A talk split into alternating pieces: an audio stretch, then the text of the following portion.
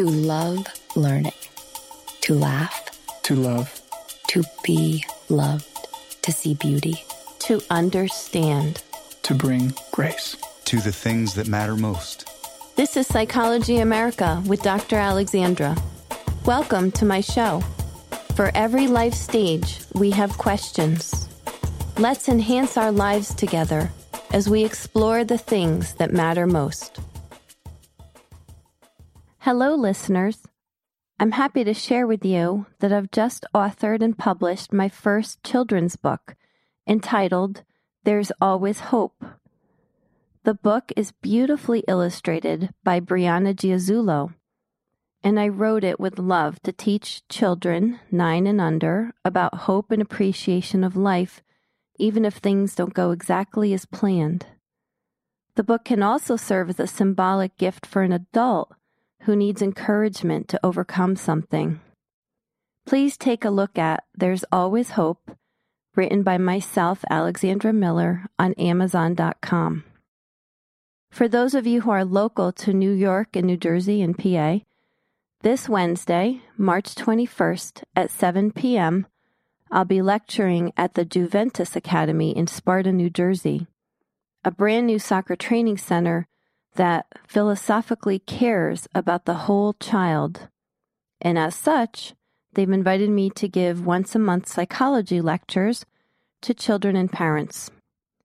This Wednesday's lecture is entitled Inspiring Change How to Best Give Feedback to Children. Okay, it's my pleasure to share the following podcast interview with Dr. Wolf Shippen, psychologist and author of One Minute Healing. Wolf runs a group practice out of Mountain Lakes, New Jersey.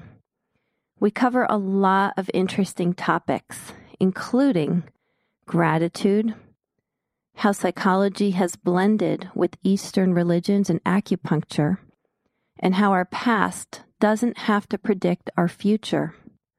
You'll get the inside scoop on the technique Wolf uses as a psychologist to stop anguish caused by traumas and fears. Wolf is one of the most positive and delightful people I know. He loves humanity. He has a happy laugh, and I hope you'll enjoy your time with him as much as I did. So, Wolf, your grad school professor taught you something about gratitude. She did. She did. Can you talk about that? Sure. Um, so her name was Connie, and she was a professor of secondary education administration. It was one of the master's programs that I landed in before I decided to go into counseling psychology. And um, I was fascinated by the course because it was about educational philosophy. And we were talking about systems of healing. And she shared with me that she was a Christian scientist. And that in her tradition, of course, they don't have doctors and they don't take medications. But uh, what you do when you're sick, she told me, was uh, she would call up a gratitude counselor. And this would be a person who would ask, sort of review who's on your gratitude list and uh, have you followed through with thanking those people for what they've done for you and so everyone was supposed to have a gratitude list So, this is a prescription for when someone is sick. Mhm. They have to come up with their list. Who has done nice things for you, or who are you grateful for? yes and the the thinking was that if you had properly expressed your gratitude to the people who were the appropriate recipients or the people if they're no longer around the people who would want to know about that gratitude such as children or grandchildren etc then you your body would start to heal of whatever the illness was that you were facing Interesting. Yes, and it comes from Mary Baker Eddy, the uh, founder of Christian Science, Yes. said that Jesus raised Lazarus by first thanking God for the gift of eternal life. And so by making this observation, she said that it was the gratitude that was the healing component. And that's what needs to be mobilized in order to heal the body when we are not feeling well. And intuitively, that seems so right. And I know that you went on to study gratitude in depth. Yeah. Well, I wanted, I, I got laughed at. Um, my professor, I said, yeah, I really want to do a dissertation on the, the association between the state of gratitude and healing. And this professor of mine, uh, Dr. Sunny Peterson, laughed at me and she said, Oh, that's far too broad. You could be spending your lifetime doing that and you need to get this dissertation done in six months. So let's really narrow the scope. And we did she proposed that we look at the association between gratitude and hypertension. Specifically, hypertension is known to be associated with something called cynical hostility. Uh, I noticed that you had a measure of cynical hostility. It was from the MMPI-2. Mm-hmm. And so, if you could lower somebody's, hypothetically, we if you could lower somebody's cynical hostility level, maybe you could lower their blood pressure too. And so what we did was we used gratitude as the intervention. We asked people to state five things for which they were deeply in their heart grateful, which was language that we borrowed from two researchers called Emmons and McCullough. Um, and um, the people who were in the gratitude group lowered their blood pressure faster than the people who were not in the gratitude group. And gratitude has been a part of, of what you've been teaching in many different forms yeah. at this point. Yeah. Yes. Yeah, because it's a resource state and it's incompatible with um, a lot of uh, problematic feelings for people feelings of anger, feelings of anxiety, feelings of sadness. It's very hard to be experiencing those things and gratitude at the same time. Yeah, I read that a lot in your book.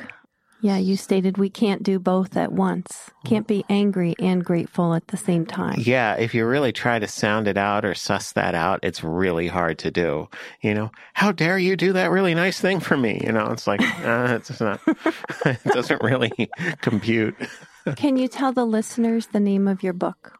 So, uh, the most recent one uh, is called uh, One Minute Healing. Um, and it is um, a book about several pattern interruptions that have their basis in neurolinguistic programming, um, or NLP for short. And um, they also have ties to things such as acupoint tapping or you know what what's more commonly called tapping or the emotional freedom technique yes. and a bunch of other techniques so yeah yeah i i read in your book that you stated that most people scrunch up time. Yeah. Can you explain that? Sure. Yeah, that's a really um, that's a useful idea for what people predict about the future. So most folks believe that their past is highly predictive of their future. And a forensic person would say that's absolutely true, that past behavior is a really good uh, predictor of future behavior. But in terms of outcomes, in terms of, you know, what the future might hold for us, that's not true. Um, we can't predict that because we had this terrible relationship, our next relationship is going to be terrible too. That's really not an accurate thing to say. And so what NLP teaches, uh, neurolinguistic programming teaches is that most people believe their past is their present and their present is their future. So their past is their future. And what we try to do is we try to get people to spread out their timeline and um, and see that these uh, these experiences, especially the present moment, has tremendous power to make changes that will greatly impact the future. But that we cannot speak of things that did happen as if they're still happening, yes. and we cannot predict the future based on our past. That's fictionalizing the future. I do believe as a psychologist that people can change. Yes. Uh, why would I do what I do if I didn't believe people could change? Right. But in many cases the past does predict the future unless they they're trying to change or yes, they're in psychotherapy or they have a rock bottom experience, that can be life transforming. Right. Religious experiences can be life transforming. So, what you're talking about is someone who is trying to change something for the future, trying to change for the better. Well, there's that. And then there's also the circumstantial placement of a person in terms of like where they are in their lives. So, um, a lot of people will say things like, I know that I'm going to get cancer again because I had it before. Um, people will say, I know that I'm going to be disappointed by my friends in this town because when I lived over in that town, they disappointed me there too. So a lot of these things might, might have some ties to what they choose to do, but most of them don't in, in these circumstances. And so I try to get people to, uh, see their past, their present, and their future as unique, um, set apart from you know. How do you do that with nlp because i'm not really familiar with this neurolinguistic programming. So neurolinguistic programming is um, a pattern, a system of thinking about communication uh, so that the communication is effective for people. And it applies to therapy, but it's also been used for sales. And lots of po- folks use NLP for um, uh, other purposes, um, such as uh, persuasion purposes. Um, in neurolinguistic programming, it's very important to realize that people encapsulate their ideas in such a way that it's very abbreviated. They take a complicated thing, say as little about it as possible, give it to you, and expect you to know what they mean. And okay. in NLP, what we like to teach people is that they have to unpack the language. So, for instance, if somebody says to you, you know, I was really depressed the other day because so and so candidate didn't win in this election. And they're trying to communicate something to you about how they're feeling. In an, an NLP person might say, now, when you say depressed, what do you mean about that? Like, how do you know that you were depressed? And get them to describe the specific behaviors. Now, there's a big difference between like clinically depressed, where a person is, you know, maybe in a state of some danger. Right. And just feeling a little blue or disappointed, or maybe wearing black that day because their candidate didn't win as a symbol of solidarity with other people who wanted that person to win. But unless you get the actual data, you can't tell those differences. So, in a similar way, with time, you want people to be very much with the sense that they have power in this moment, in the present moment, to effectuate change that will carry into their futures. And if instead they're saying, well, this thing always happens to me, and there's nothing that I can do to control it because every time I try to do this, this happens, and it's just going to keep happening, and now I don't know what to do. That's a person who has lost his or her power in the situation because they don't see the circumstances unique. And yes. so you want to get them to focus on no, this is actually your opportunity to make structural changes in whatever's going on and, and really take, take your power back in the moment without, without buying into the narrative. Yes. So you're slowing down their very quick reaction or interpretation of how they think things will go. Right. Based on the past. Right. Yeah. Unpacking it and mm-hmm. spreading it out. And yeah yeah. making, making it a little bit more controllable. Viktor yeah. Frankl talked about in between stimulus and response, there is a space. Hmm. And that space is so important. I like that a lot. Yeah. Yeah. Because right there, you have the power to respond rather than react. Yes. Right? Yeah. Exactly. So, yeah, that's really great. So, I have a question. You talked about the wounded healer in your book. Yeah. So, um, Carl Jung points this out that um, one of the many archetypes in you know world culture, because he really looked at patterns around the world of of uh, stories. Um, you know, uh, is this idea that the healer is often someone who is intimately familiar with what it means to be suffering. And that very often it's the person who has suffered who makes the more effect, effective healer. Yeah. Okay. And can you relate to that? Oh, totally. yeah. So um, there were two main diagnoses in my life that that really influenced my involvement in the field of psychology. Um, back in 1998, I was misdiagnosed as having Parkinson's disease, and I went through a year and a half thinking I had it, and got undiagnosed. And um, what an experience! yeah, and then in 2000, oh gosh, I think it was around 2011, I was diagnosed with rheumatoid arthritis and lupus, and um, both of those have been journeys through understanding how my physical health is intimately related to my own emotional and and mental states and um, has really informed my ability to empathize with others who have gone through not just similar experiences but any kind of pain. I I don't think that I would have the gift of insight into what it means to be hurting if I were still feeling so invincible as I was when I was younger. you know, was, That's so true. Yeah. And um, I'd like to hear more about it. I when a patient comes to me and they are really hurting, I tell them about a quote from Kotzker Rebbe. Hmm. He's a rabbi from the 1800s from Poland.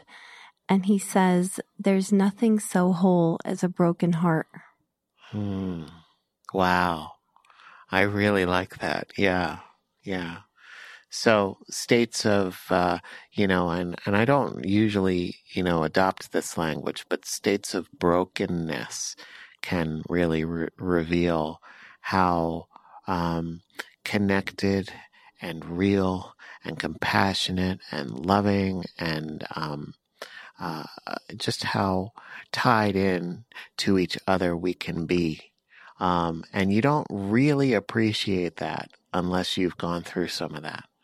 So, so you were able to grow in compassion and love through the pain that you've experienced.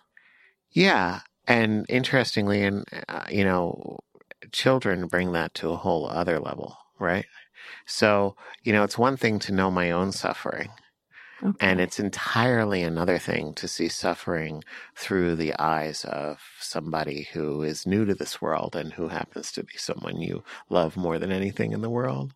Oh. And um, so I've I've been growing in that experience because my children are still very small, only you know three, uh, going on four and uh, fourteen months. So, yeah. You talked about how the healer needs to be open to experience. Yes. There are a lot of things that happen in our experiences when we're working with people that will throw us off of our accumulated knowledge or whatever it is that we think is our expertise.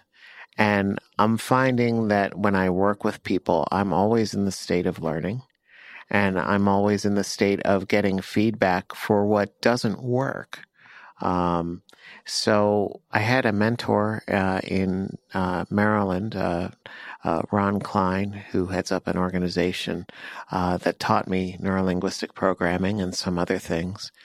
And um, Ron's basic attitude toward being a helper or a healer is being an incredibly good listener is paramount so that you can know when something is really, you know, taking root or when it's not. And having the confidence to say, but we will find what works for you.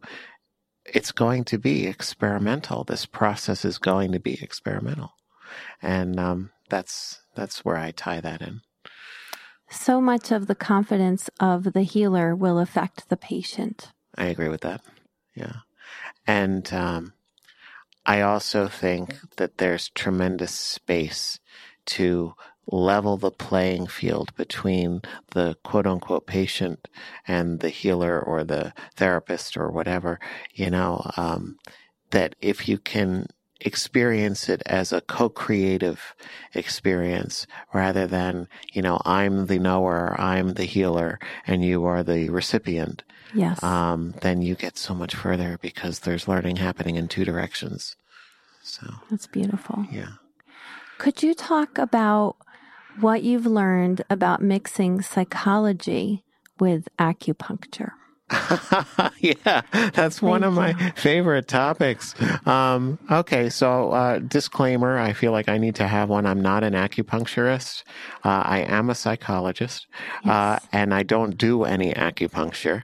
However, um, some of the interventions that have fascinated me the most and that have uh, obtained the fastest results in helping people get to feeling better are those that have their basis in uh, traditional Chinese medicine um, and um, an Eastern understanding of how the body affects the mind uh, and not the other way around. Yeah. Say more about the body coming first. Yeah.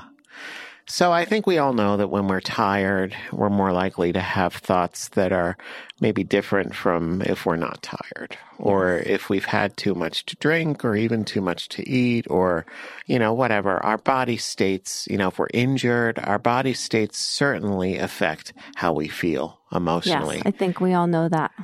And Yeah. yet, this knowledge, if you talk to the basic person coming in for psychotherapy, um, most will buy very much into a cognitive model that is very popular now, which says, no, wait, no, it's my thoughts affect how I feel. Most people will endorse that. And that's true. There's nothing untrue about that. That, of course, is one direction that this thing works, right? Yes. Um, but a lot of folks will not expect the therapist to say, um, how about we try changing something about your body first and then see how your feelings are after that? And Yes. most of them are taken by surprise by that. So that's the methodology.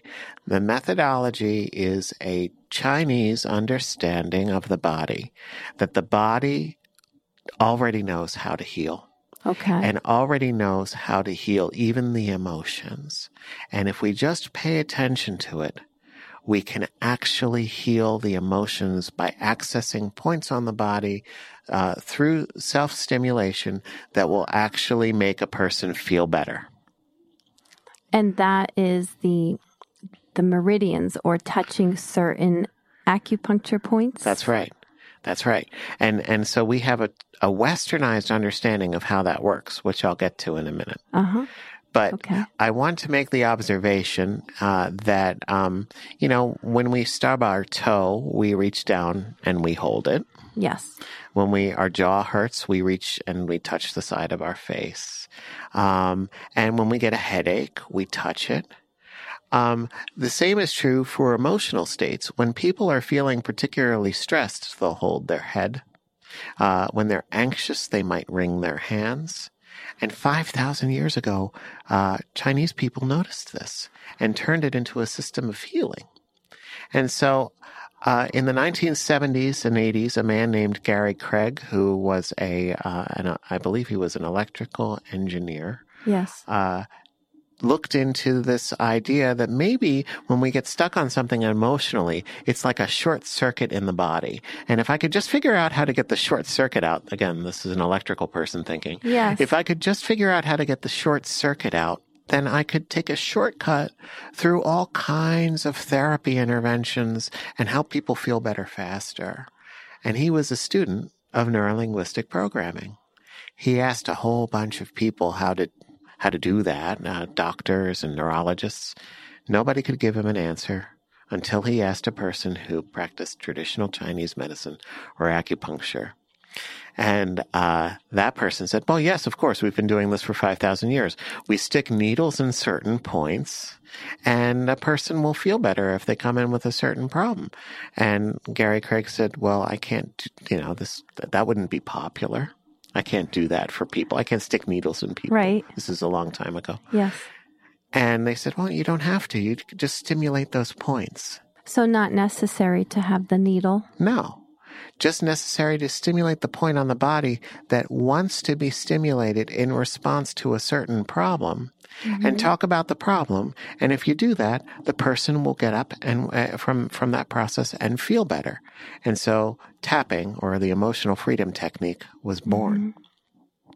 He called it the emotional freedom technique because he thought that you should be able to have a problem that you could hold in your mind and still identify as a problem. Maybe you don't like the way that somebody talks to you.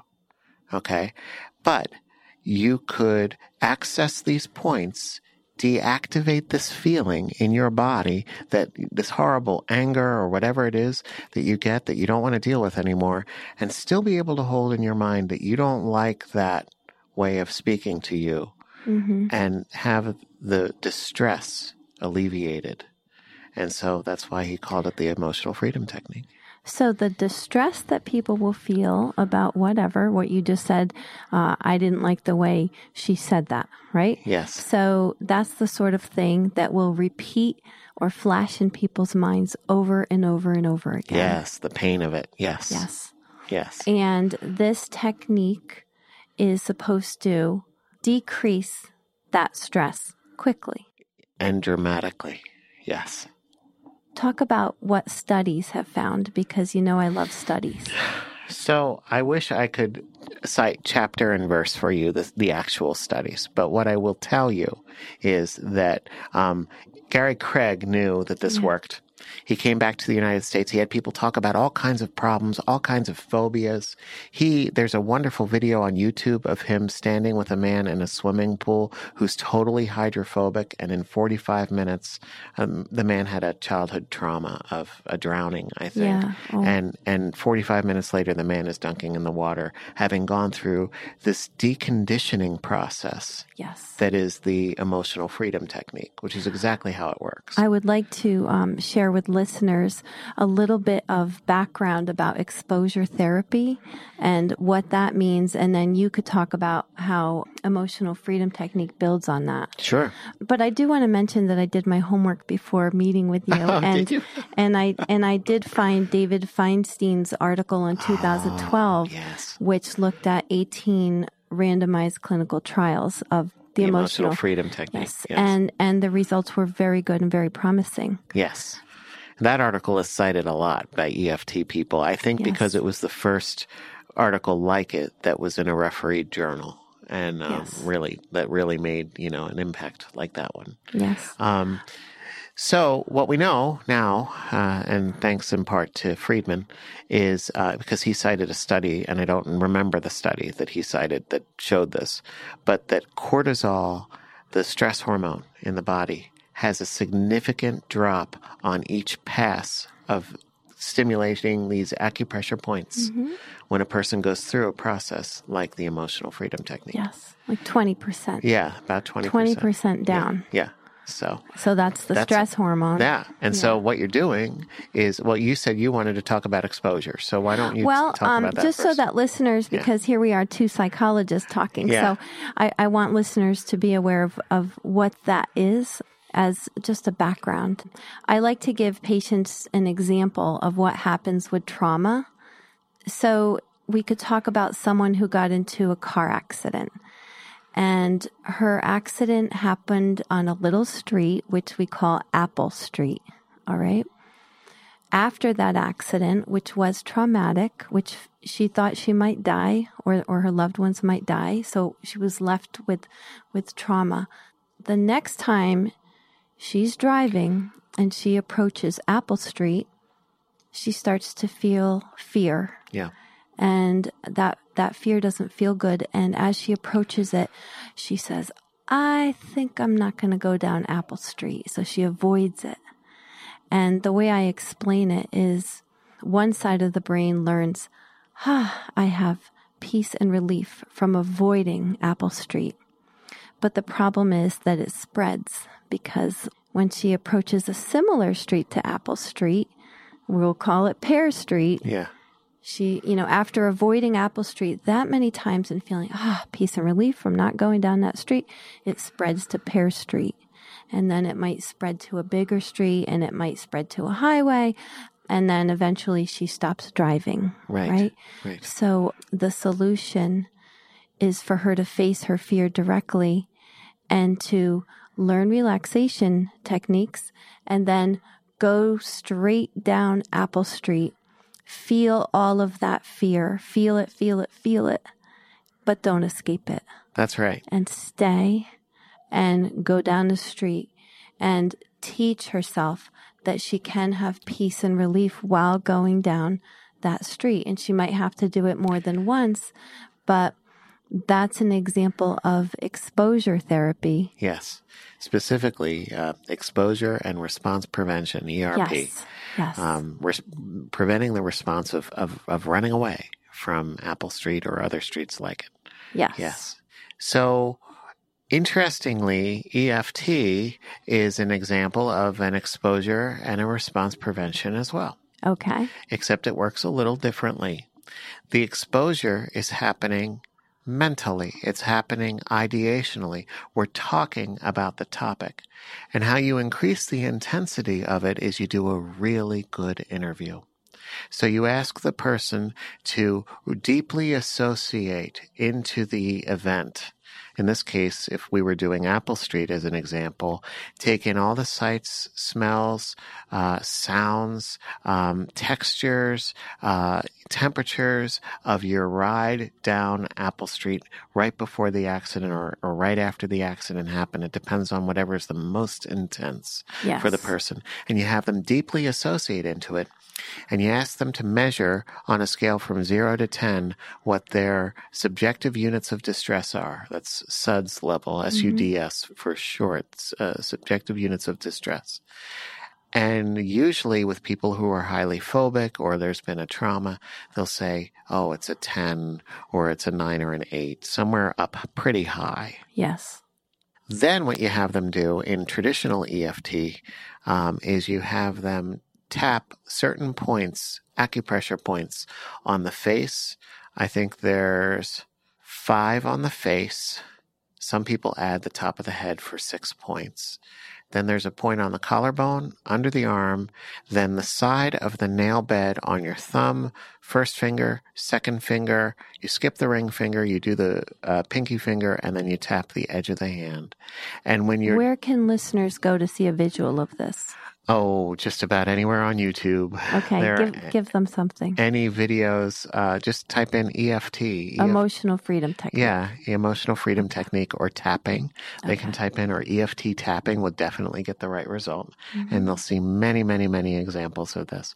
And what happens is they're talking about the event. They're talking about the event in a very intense way. They have to bring to mind all the ways that they normally think about the event with the language that they normally use to describe to themselves the event. Sometimes it's in images, sometimes it's specific words, sometimes it's words that would not be appropriate to say in public. They have to use those words Yes. And then they're tapping on their acupressure points. And with each pass of tapping on the acupressure points, they are uh, reducing their blood cortisol levels, which is creating a feeling of relaxation in their body that they are not used to having while going through their recollection of the event. Normally, when people are thinking about their trauma or their anger or the things that make them particularly upset, their cortisol levels are high. This time, they're experiencing the exposure, as, as we talked about, Mhm. but they're doing something to their bodies to make the stress lower. And by doing that, the association between the thought and the feeling or the, um, the words, the um, images, and the stress, the distress that they feel in their bodies is broken. And once you Yes. break it and you get it down to a low enough level, it actually stays permanently broken. So this is not something that you have to keep doing with people. If you do it well enough, you peel away the layers of it and then it's gone. And then they have the emotional freedom, as Gary Craig put it, to conduct their lives still having a recollection of the event. It doesn't erase the event, but they just don't experience the same distress when they think about it because they've been deconditioned from the original conditioning, uh, uh, uh, uh the entire thing that created the condition in the first place. Yes. It's now eliminated. So this helps people who are who are afraid of flying as well. Oh yes. Yes. That is one of my favorite ways to get people to uh, overcome phobias. I start with something like acupoint tapping or other techniques that have been developed after acupoint tapping. hmm And then I bring them into a visualization exercise.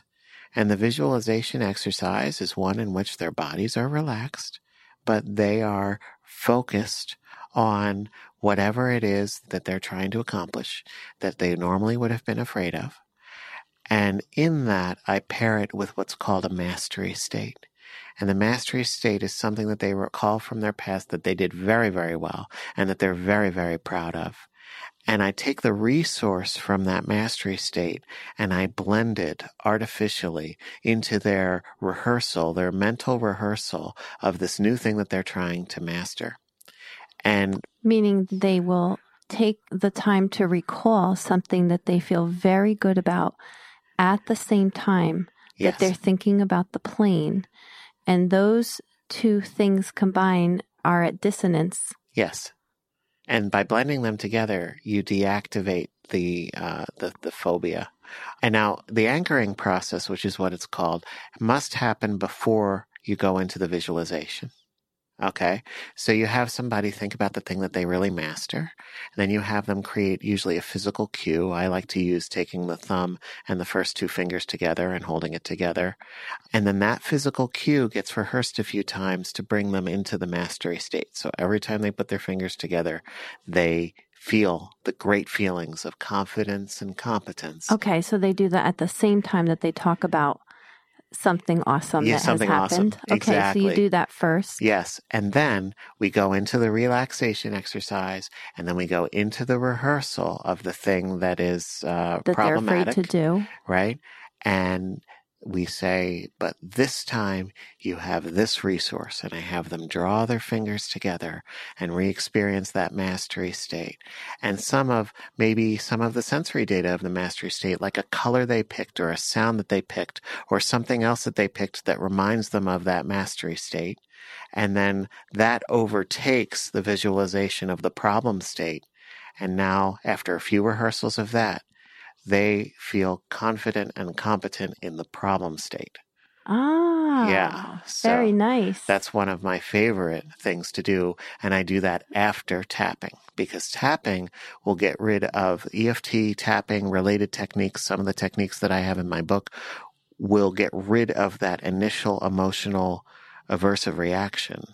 yes, the you- stress reaction, the cortisol. And then once you do that, then you can really ice the cake with the positive feelings. Okay, so get rid of the negative, and then what do you want to do? So the visualization helps them to do what it is that they do want to do. Yeah. After they can get out of that awful feeling and state. That's the way. Yes. Very nice. Yeah. And that's one of my favorite things to show people. And every time that I do this, I tell people that it is for them. It is their own skill that they are learning how to do for themselves, that they will become so good at it that they won't need me to show them how to do it anymore. And I usually also include for them a recording of what we did so that if they want to review it in the future, they can. Most people have a recording app on their phone of some Yes. kind and they can carry it with them.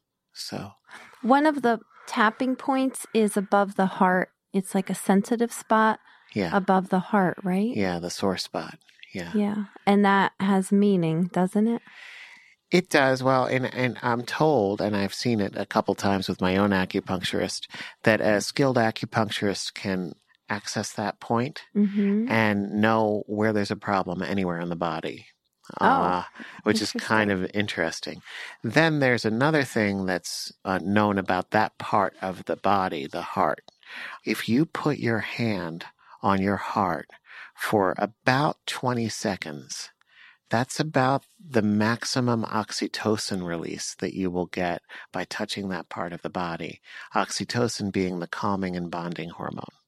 So that's kind of a nice thing because oxytocin is released when we, you know, get a really good hug. You know, it's released during some other things. You know, you had a recent podcast with uh, featuring sex stuff, and oxytocin Yes. is released during sex. Yes. Um, and but- nursing. and and I believe that you know there are other activities, even petting a cat, you know, or or, or petting a dog can release oxytocin. So Yes. Which um, makes us feel good and it makes us bond That's with right. those around us. That's right. So if you can put your hand on your heart for about 20 seconds, you get a really nice oxytocin release. And that's uh, one of the things that's featured in some of the techniques I'll use with people. yes. So, It is interesting. yeah, In your book, Wolf, if you don't mind, I have another question. sure. You stated that what we witness other people doing affects the same area of our brain as if we were doing it ourselves. So, does that mean that myself as a tennis player, if I watch another tennis player swing a great forehand, I will stimulate the part of my brain that would do a forehand as if I was doing it? So these neurological structures are called mirror neurons. And it's literally the biological basis for monkey see, monkey do. so when we when we watch something like an athletic performance, if I'm watching Michael Phelps swim in a pool, Mhm. there's a part of my brain that's wondering how I could maybe swim like Michael Phelps. And the same parts of my brain are being activated uh, as his brain in the pool. So that's kind of interesting. And in visualization exercises, that is also true. If we do a visualization exercise for somebody improving their golf swing, Yes. we take them deep into it and we do several rehearsals of this visualization exercise. The same parts of the brain would light up in the midst of the visualization exercise that would actually be used on the golf swing. So, that is a beautiful thing. yeah, So people could practice without having to go out on a snowy day. that's absolutely right. And uh, it's used a lot in, uh, you know, sports psychology for that Mhm. very purpose. Yes. And how are you using that knowledge in your practice?